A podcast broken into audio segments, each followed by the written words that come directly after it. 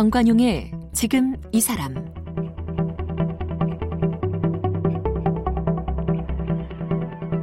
여러분 안녕하십니까 정관용입니다. 국내 동화로는 처음으로 밀리언셀러를 기록한 아동문학 작품이 황선미 작가의 마당을 나온 암탉이죠. 올해 이 마당을 나온 암탉이 출간된 지 20주년이랍니다. 뭐 국내는 물론 해외 29개 나라에 번역돼서 큰 인기를 모으고 있고 또 애니메이션으로 제작돼서 한국 애니메이션 최고의 흥행 기록을 세우기도 했고 워낙 심오한 주제와 감성으로 어른을 울리는 동화다 이런 평을 받으면서 오랜 기간 사랑을 받고 있는데요. 이 마당을 나온 암탉 20주년을 맞아서 황선미 작가를 함께 만나보겠습니다.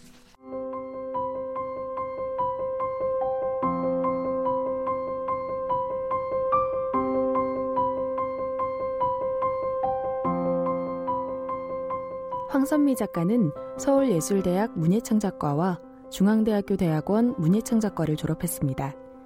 1995년 단편 구슬아 구슬아로 아동문학평론 신인문학상을, 마음에 심는 꽃으로 농민문학상을 수상하며 문단에 데뷔했습니다.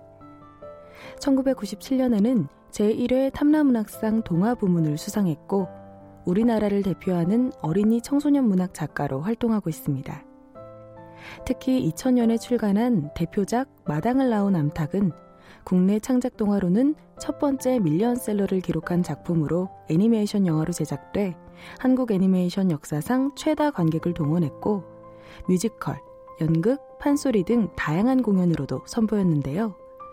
전 세계 29개국에서 번역 출간돼 한국 작품 최초로 영국 서점 베스트셀러 1위를 차지했고 폴란드에서 2012년 올해 최고의 책 등에 선정됐습니다.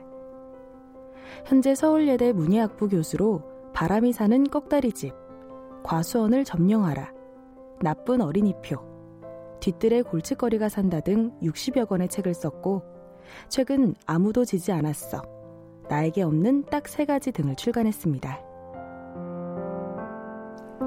네, 서울예대 문예학부 교수 황선미 작가, 어서 오십시오. 네, 안녕하세요. 반갑습니다. 네, 출간 20년. 참 빠르네요. 그죠? 네. ip삭이죠 주인공이. 네. 20살 됐어요. 네, 책이 돼서 20살이고 네, 탈구한 지 22살이 됐습니다. 아, 이 원고를 써 놓고 2년 있다 책이 나왔어요? 보통 그 정도 책이 되는 시간이 그렇게 걸려요. 어, 이제 성인이 됐네요. 네, 청년이 됐습니다. 느낌이 어떠세요? 얘는 좀 썼을 때는 몰랐는데 시간이 지나면서 좀 신기하다. 음. 왜 자식도 다 다르잖아요. 예, 예. 근데 늘 새로운 느낌이 드는 자식이 음. 있는가 하면 안쓰러운 자식도 있고 그런데 음. 얘 경우는 좀 어, 뭔가 자기 능력을 가진 것 같은 느낌? 자기 능력? 네. 어. 음, 뭐 저는 쓰는 데까지 했기 때문에 그 후에 어떤 책의 운이라는 것도 있잖아요. 그렇죠. 네, 이거는 제가 상상도 못한 운이 얘한테는 있는 것 같아요. 네. 신기한 애다 그렇게 생각해요. 29개 나라 언어로 번역이 됐죠. 네. 20주년 기념판에 우리 황선미 작가 서문을 제가 봤더니 그 중에는 안 가보신 나라도 있더라고요. 많아요. 네. 근데 정작 어머니인 황선미 작가는 못 가본 나라를 잎사귀는 다 가고 있네요. 그렇더라고요. 날개가 괜히 있었던 게 아닌 것 같아요. 정말 특출한 자기 능력이 있는 암탉이군요. 네. 저는 이란 같은데 못 가봤거든요. 그죠, 그죠. 네, 레바논 이런데 못 가봤는데. 예. 그런 데까지 얘는 가 있어요. 그냥 번역 출판됐을 뿐 아니라 영국 서점 베스트셀러 1위. 네. 폴란드에서의 뭐 올해의 책, 최고의 네. 책. 네. 그러니까 굉장히 대중적 사랑을 받았다는 지금도 받고 있다는 얘기죠. 네, 그런 것 같아요. 혹시 전 세계에서 지금 몇 부 정도 판매되는지 자료를 갖고 계세요? 저는 정확한 건 갖고 있잖아요. 예전 씨가 갖고 있, 으니까 어. 그냥 뭐 인쇄가 들어왔다 그러면 그런가 보다 그러지. 어, 예. 그걸 세본 적은 없어요. 지금도 꾸준히 판매되고 있죠. 근데 이게 이제 아직까지 우리나라의 문학이라는 게 외국에서는 어. 주목을 받는 그런 메인보다는 궁금한 나라의 문학 예. 이런 것 같아요. 그래서 예. 이제 막 관심을 받는 그런 좀 독특한 아시아의 특별한 나라 음. 이렇게 주목을 하고 있는 것 같아요. 그 중에 하나인 거죠. 음. 어, 이번에 20주년 기념판이 나왔고 또 성인본 특별판을 제작하셨는데 네.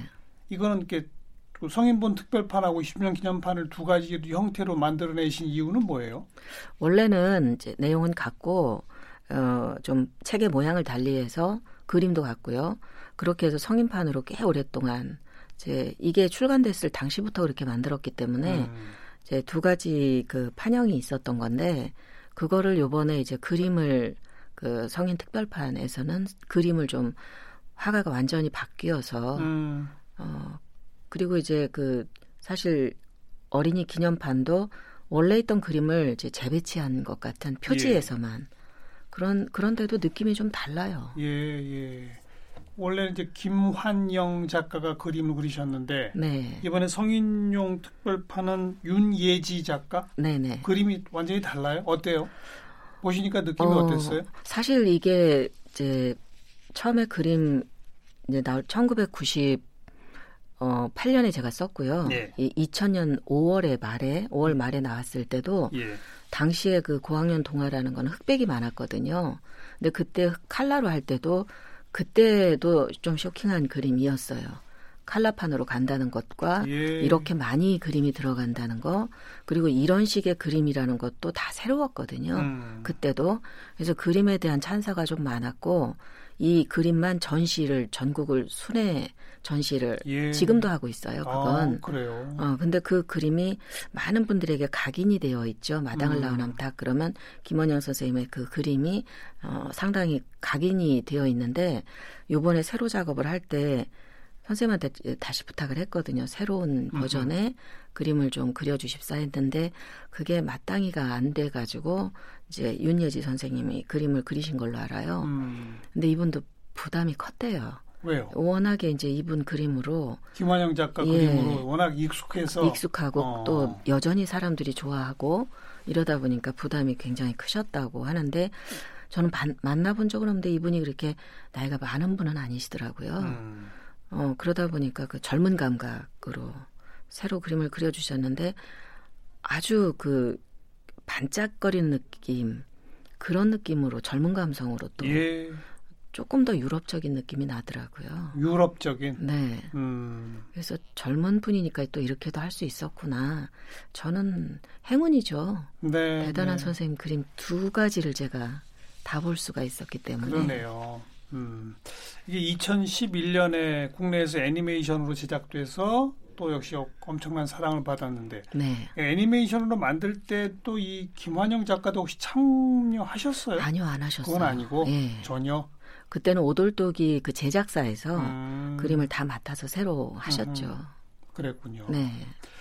어, 뭐 이쯤 되면 20년 됐고 뭐 100만 부 이상 나갔고 요 애니메이션도 폭넓은 사랑받고 했으면 스포일러 위험은 없으니까 줄거리 좀 얘기해 주세요. 우리 청취자분들한테. 네, 어, 원래 그 용도가 이제 이 잎사귀란 이름도 없었을 때 그 알만나게 되어 있는 음. 기계적으로 닭장에 자기 케이지 안에 들어가서 케이지 안에 들어있던 네, 암탉이 네, 죽을 때까지 나올 수가 없었던 암탉이 그렇죠. 이제 하필이면 마당이 보이는 쪽에 위치해 있는 바람에 음.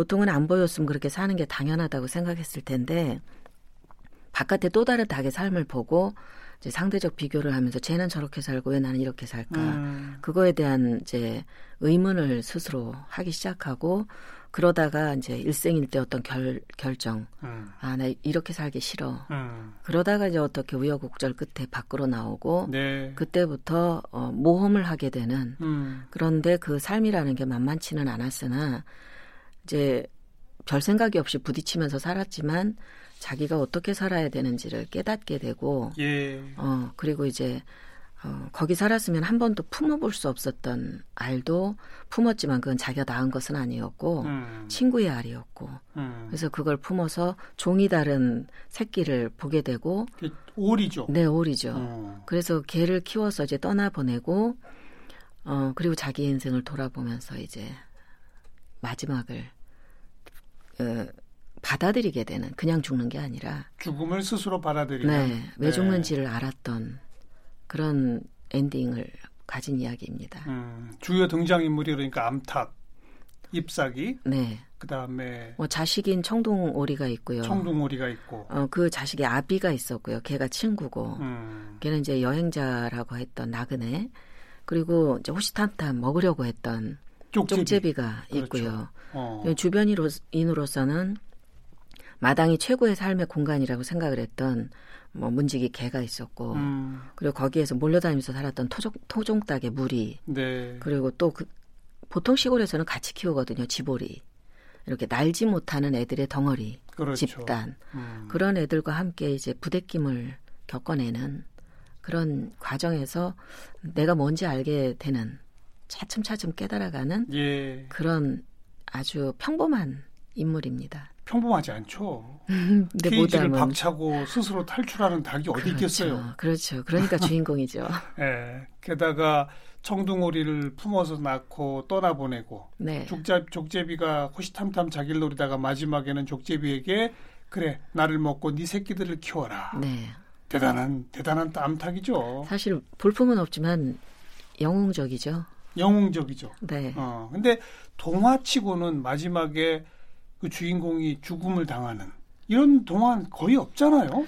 네, 그 당시만 해도 그 한 세 가지 면에서 비평적이었어요. 이 책이 만들어지는 거에 대해서는 첫째는 동화 주인공이 죽어. 그러니까요. 네, 인물이 주, 주인공인데 죽어 이런 어. 거고 그다음에 동화 책인데 이런 식으로 죽어. 그러니까. 네, 충격적이잖아. 예, 이런 예. 거고 이건 주인공의 이런 마지막 행위나 엔딩이나 하는 것들이 아이들한테 좋지 않은 영향을 미칠 것이다. 음. 이런 면에서 어, 좀 우려 섞인 그런 말들이 많이 좀 있었죠. 그랬었죠. 나온 뒤에도. 어. 네.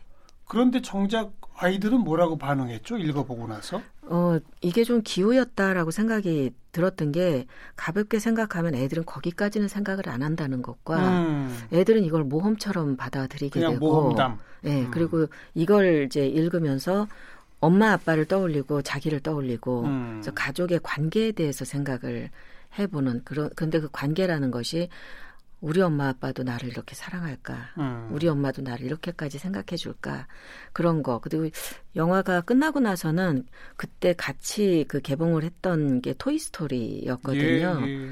그런데 그걸 보고 나왔던 애들은 나 저 다 장난감 사줘였는데 음. 이걸 보고 나온 애들은 엄마 사랑해 했었대요. 아하하. 네, 그런 얘기를 제가 들었습니다. 가족의 사랑을 새삼 네. 스스로 다시 한번 생각해 보게 만드는. 네. 네.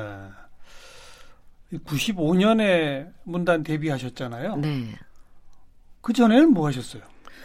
그 전에는 저는 직장 생활을 그렇게 해본 적은 없었는데 이제 결혼해서 아이들이 어렸어요. 음. 이제 유치원도 가기 전에 어렸는데 너무 너무 일이 하고 싶더라고요. 음. 그리고 이제 가정 형편이라는 것도 있잖아요. 월급쟁이들의 삶이라는 게.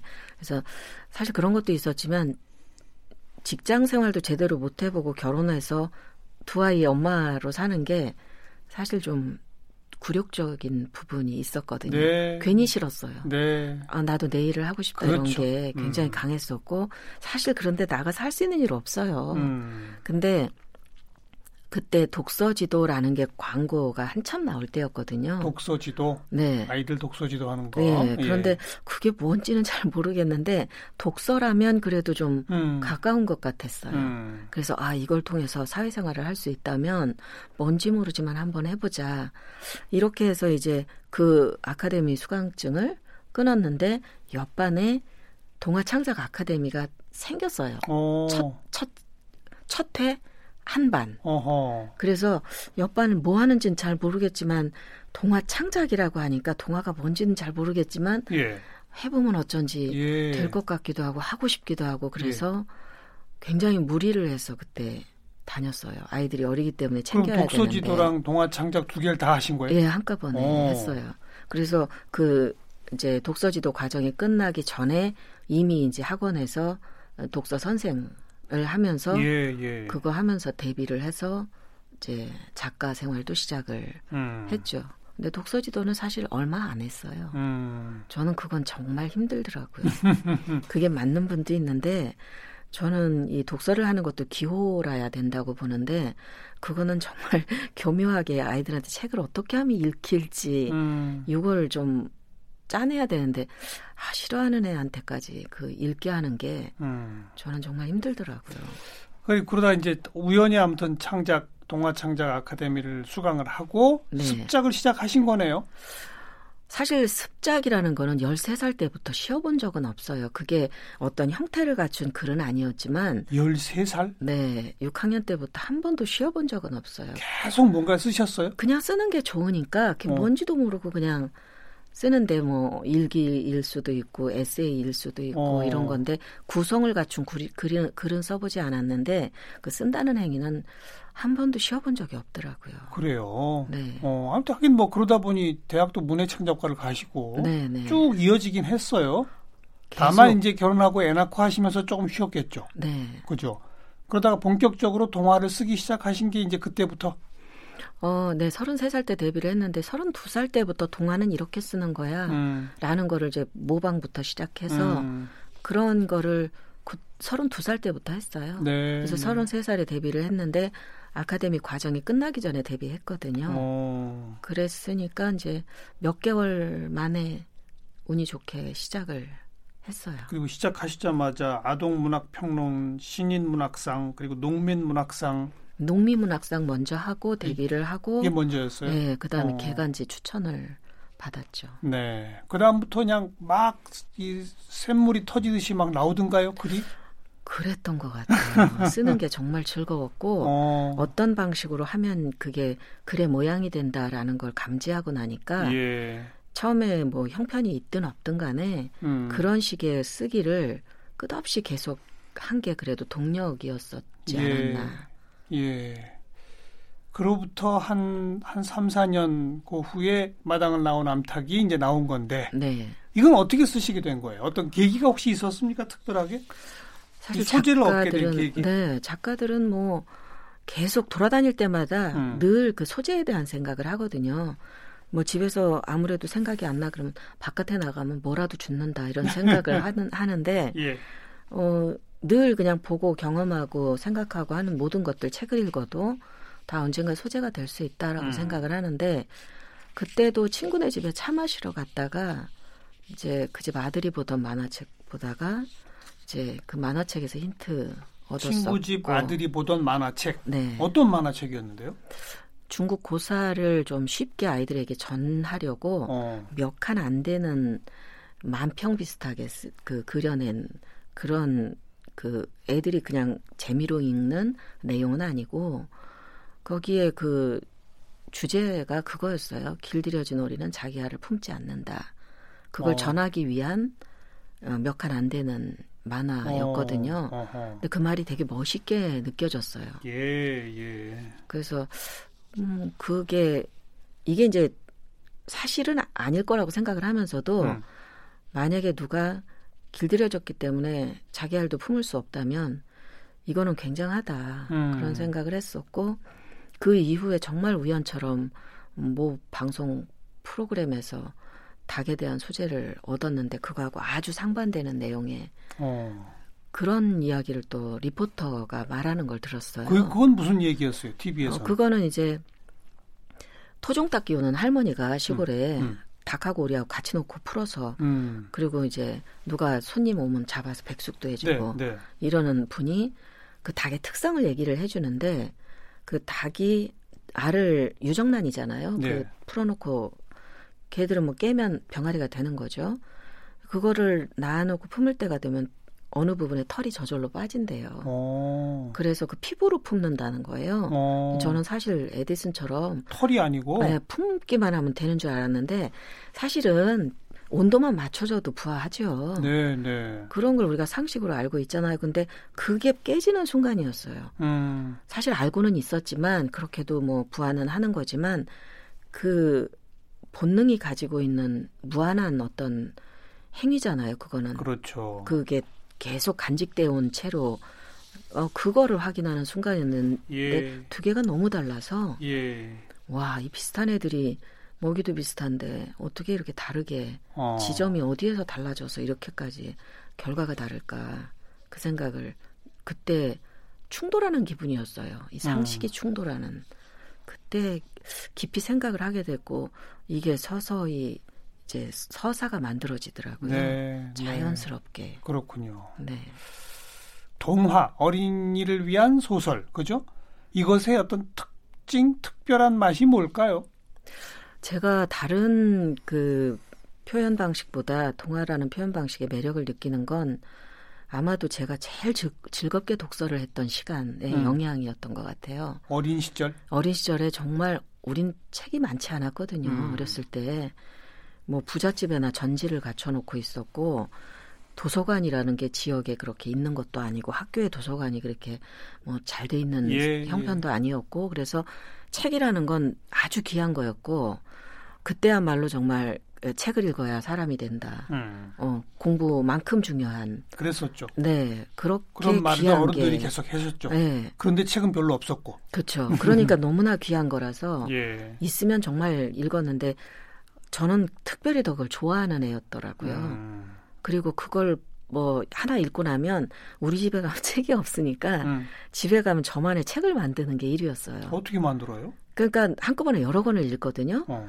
그거를 기록하는 거예요. 아. 제가 기억 나는 대로 써요. 근데 다른 얘기가 되죠. 어. 그게 다 섞이니까. 그러니까 여러 권 읽고 가서 막 네. 종합을 하는군요. 그렇기도 하고 그럼 제가 하나의 새로운 책이 나오네. 그렇죠. 예. 제 생각이 또 보태지기도 하니까 그렇죠.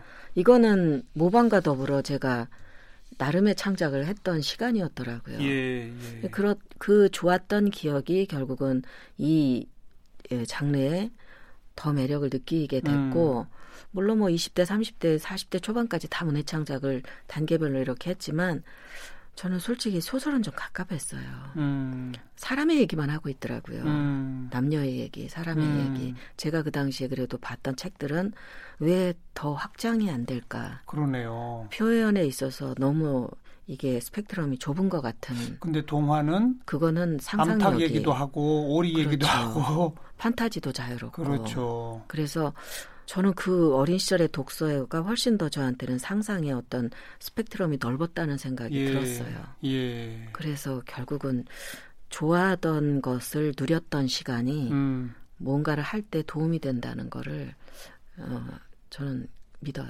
그리고 동화라고 하는 형식이 있겠지만 꼭 어린이만 읽으란 법이는 아니잖아요. 아, 그럼요. 어른과 어린이가 함께 볼 수 있는 그런 거 아닙니까? 그렇죠. 네. 예. 뭐 우린 다 어린 시절을 거쳐 어른이 됐고 음. 어린 시절을 지나왔다 그래서 그 시절이 없어지는 것도 아니잖아요. 그렇죠. 그렇기 때문에 어, 어린이는 소설이나 시를 읽기는 어렵지만 어른은 다 읽을 수 있잖아요. 예. 그거는 어느 날 갑자기 어른이 어른이 된 게 아니고 어린이라는 시간을 이제 관통해서 이제 성장해서 예. 어른이 된 거라 다 누릴 수가 있죠. 맞아요, 맞아요. 그래서 저는 아동 문학은 모두가 공유할 수 있는 특별한 문학이 아닌가. 네. 그 20년 전 어린이들의 독서 행태와 지금 요즘 어린이들의 독서 행태의 변화가 느껴지세요? 우리는 독자를 직접 만나지는 못해요. 어. 아이들은 너무 바쁘니까. 예. 어, 그러기 때문에 뭐 도서관의 어떤 프로그램이나 음. 학교에서도 뭐 도서 사서 선생님의 어떤 프로그램이나 이렇게 하지 않는다. 우리가 학교 가서 아이를 만날 수 있는 그런 상황은 아니죠. 음. 그러니까 직접 들을 수는 없는데 아이들이 바쁜 건 확실해요. 20년 전보다 더 바빠졌다. 어, 공부는 사실 우리 때도 강조됐던 부분이에요. 네. 부모님들은 늘 강조하시죠. 음. 공부를. 근데 그때 우리는 그래도 우리가 스스로 선택할 수 있는 게 있었는데 요즘에 애들은 그런 것조차도 이제 누군가의 도움을 받는 구조가 음. 돼 있어요. 그게 꼭 부모님이 아니어도 추천 도서 이런 방식으로도 그런데 사실 저는 이 시장에 여러 그것이 다 변했다고 생각하는데 일단은 즐길 수 있는 게 너무 많아졌고요. 그렇죠. 애들이 볼 것들도 네. 많아졌고 그리고 책이라는 것을 읽는 그 매체도 달라졌고요. 예, 예. 그렇기 때문에 이거를 뭐 한 가지 기준으로 얘기할 수는 없으나 어, 이게 즐거운 일이 옛날에 비해서 크게 음. 즐거운 일이 아닌 것 같다는 그런 생각이 드는 것과 그렇겠네요. 그다음에 동영상 교... 보고 이러는 게 더 재밌겠지. 그렇죠. 그리고 교과서에 아류가 되는 것 같은 건 가장 씁쓸하고요. 음. 그러니까 교과서에 실리지 않으면 동화가 음. 실리지 않으면 판매에도 영향을 미치거든요. 음. 그러니까 교과서 연계 작업을 많이들 하세요. 예, 출판사에서. 예, 예. 그러면 거기에 실제로 실린 것들은 어느 정도 보장이 되거든요. 음. 그래도 죽을 죽을 수는 없는 구조가 네, 돼요. 네. 근데 그러지 않는 책들은 이제 정말 엄청나게 많은 책들이 나오니까 음. 그래서 그 시장의 변화 같은 것들이 교과서에 아류가 된 것 같은 느낌. 사실 음. 이건 문학인데 예, 예. 교과서 연계가 안 되면 일단 노출이 되는 것도 한계가 있고 이러다 보니까 그 부분이 가장 네 어렵습니다. 그러네요. 최근에 아무도 지지 않았어. 나에게 없는 딱 세 가지. 어떤 작품이죠? 아무도 지지 않았어는 정말 오래된 어, 작품인데 단편이에요. 그거는 음. 어딘가에 실려 있었던 단편을 그 당시에 학생이었던 분이 편집자가 되어서 예. 그 작품을 굉장히 자기는 좋아했다고 예, 그래서 예. 그걸 책으로 만들고 싶다 그래서 그림책으로 예. 이제 좀 변형이 된 거죠. 예. 내용은 하나도 안 달라졌고요. 음.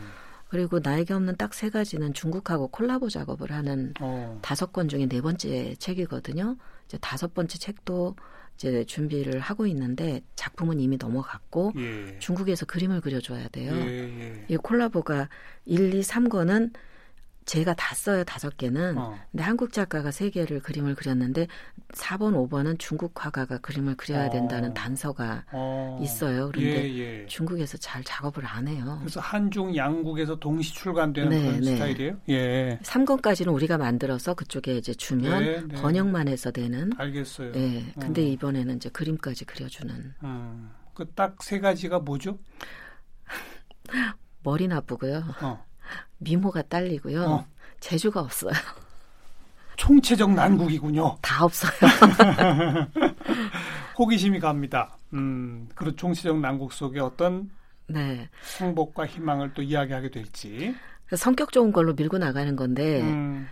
자기가 그다지 성격도 좋지 않다는 걸 확인하면서 난 어떻게 하면 좋은가 하는 음. 절망에 빠지는 어떤 사춘기 여자의 아 궁금합니다 궁금합니다 마당을 나온 암탉 20년 어, 우리 황선미 작가 함께 만났습니다 오늘 고맙습니다 감사합니다.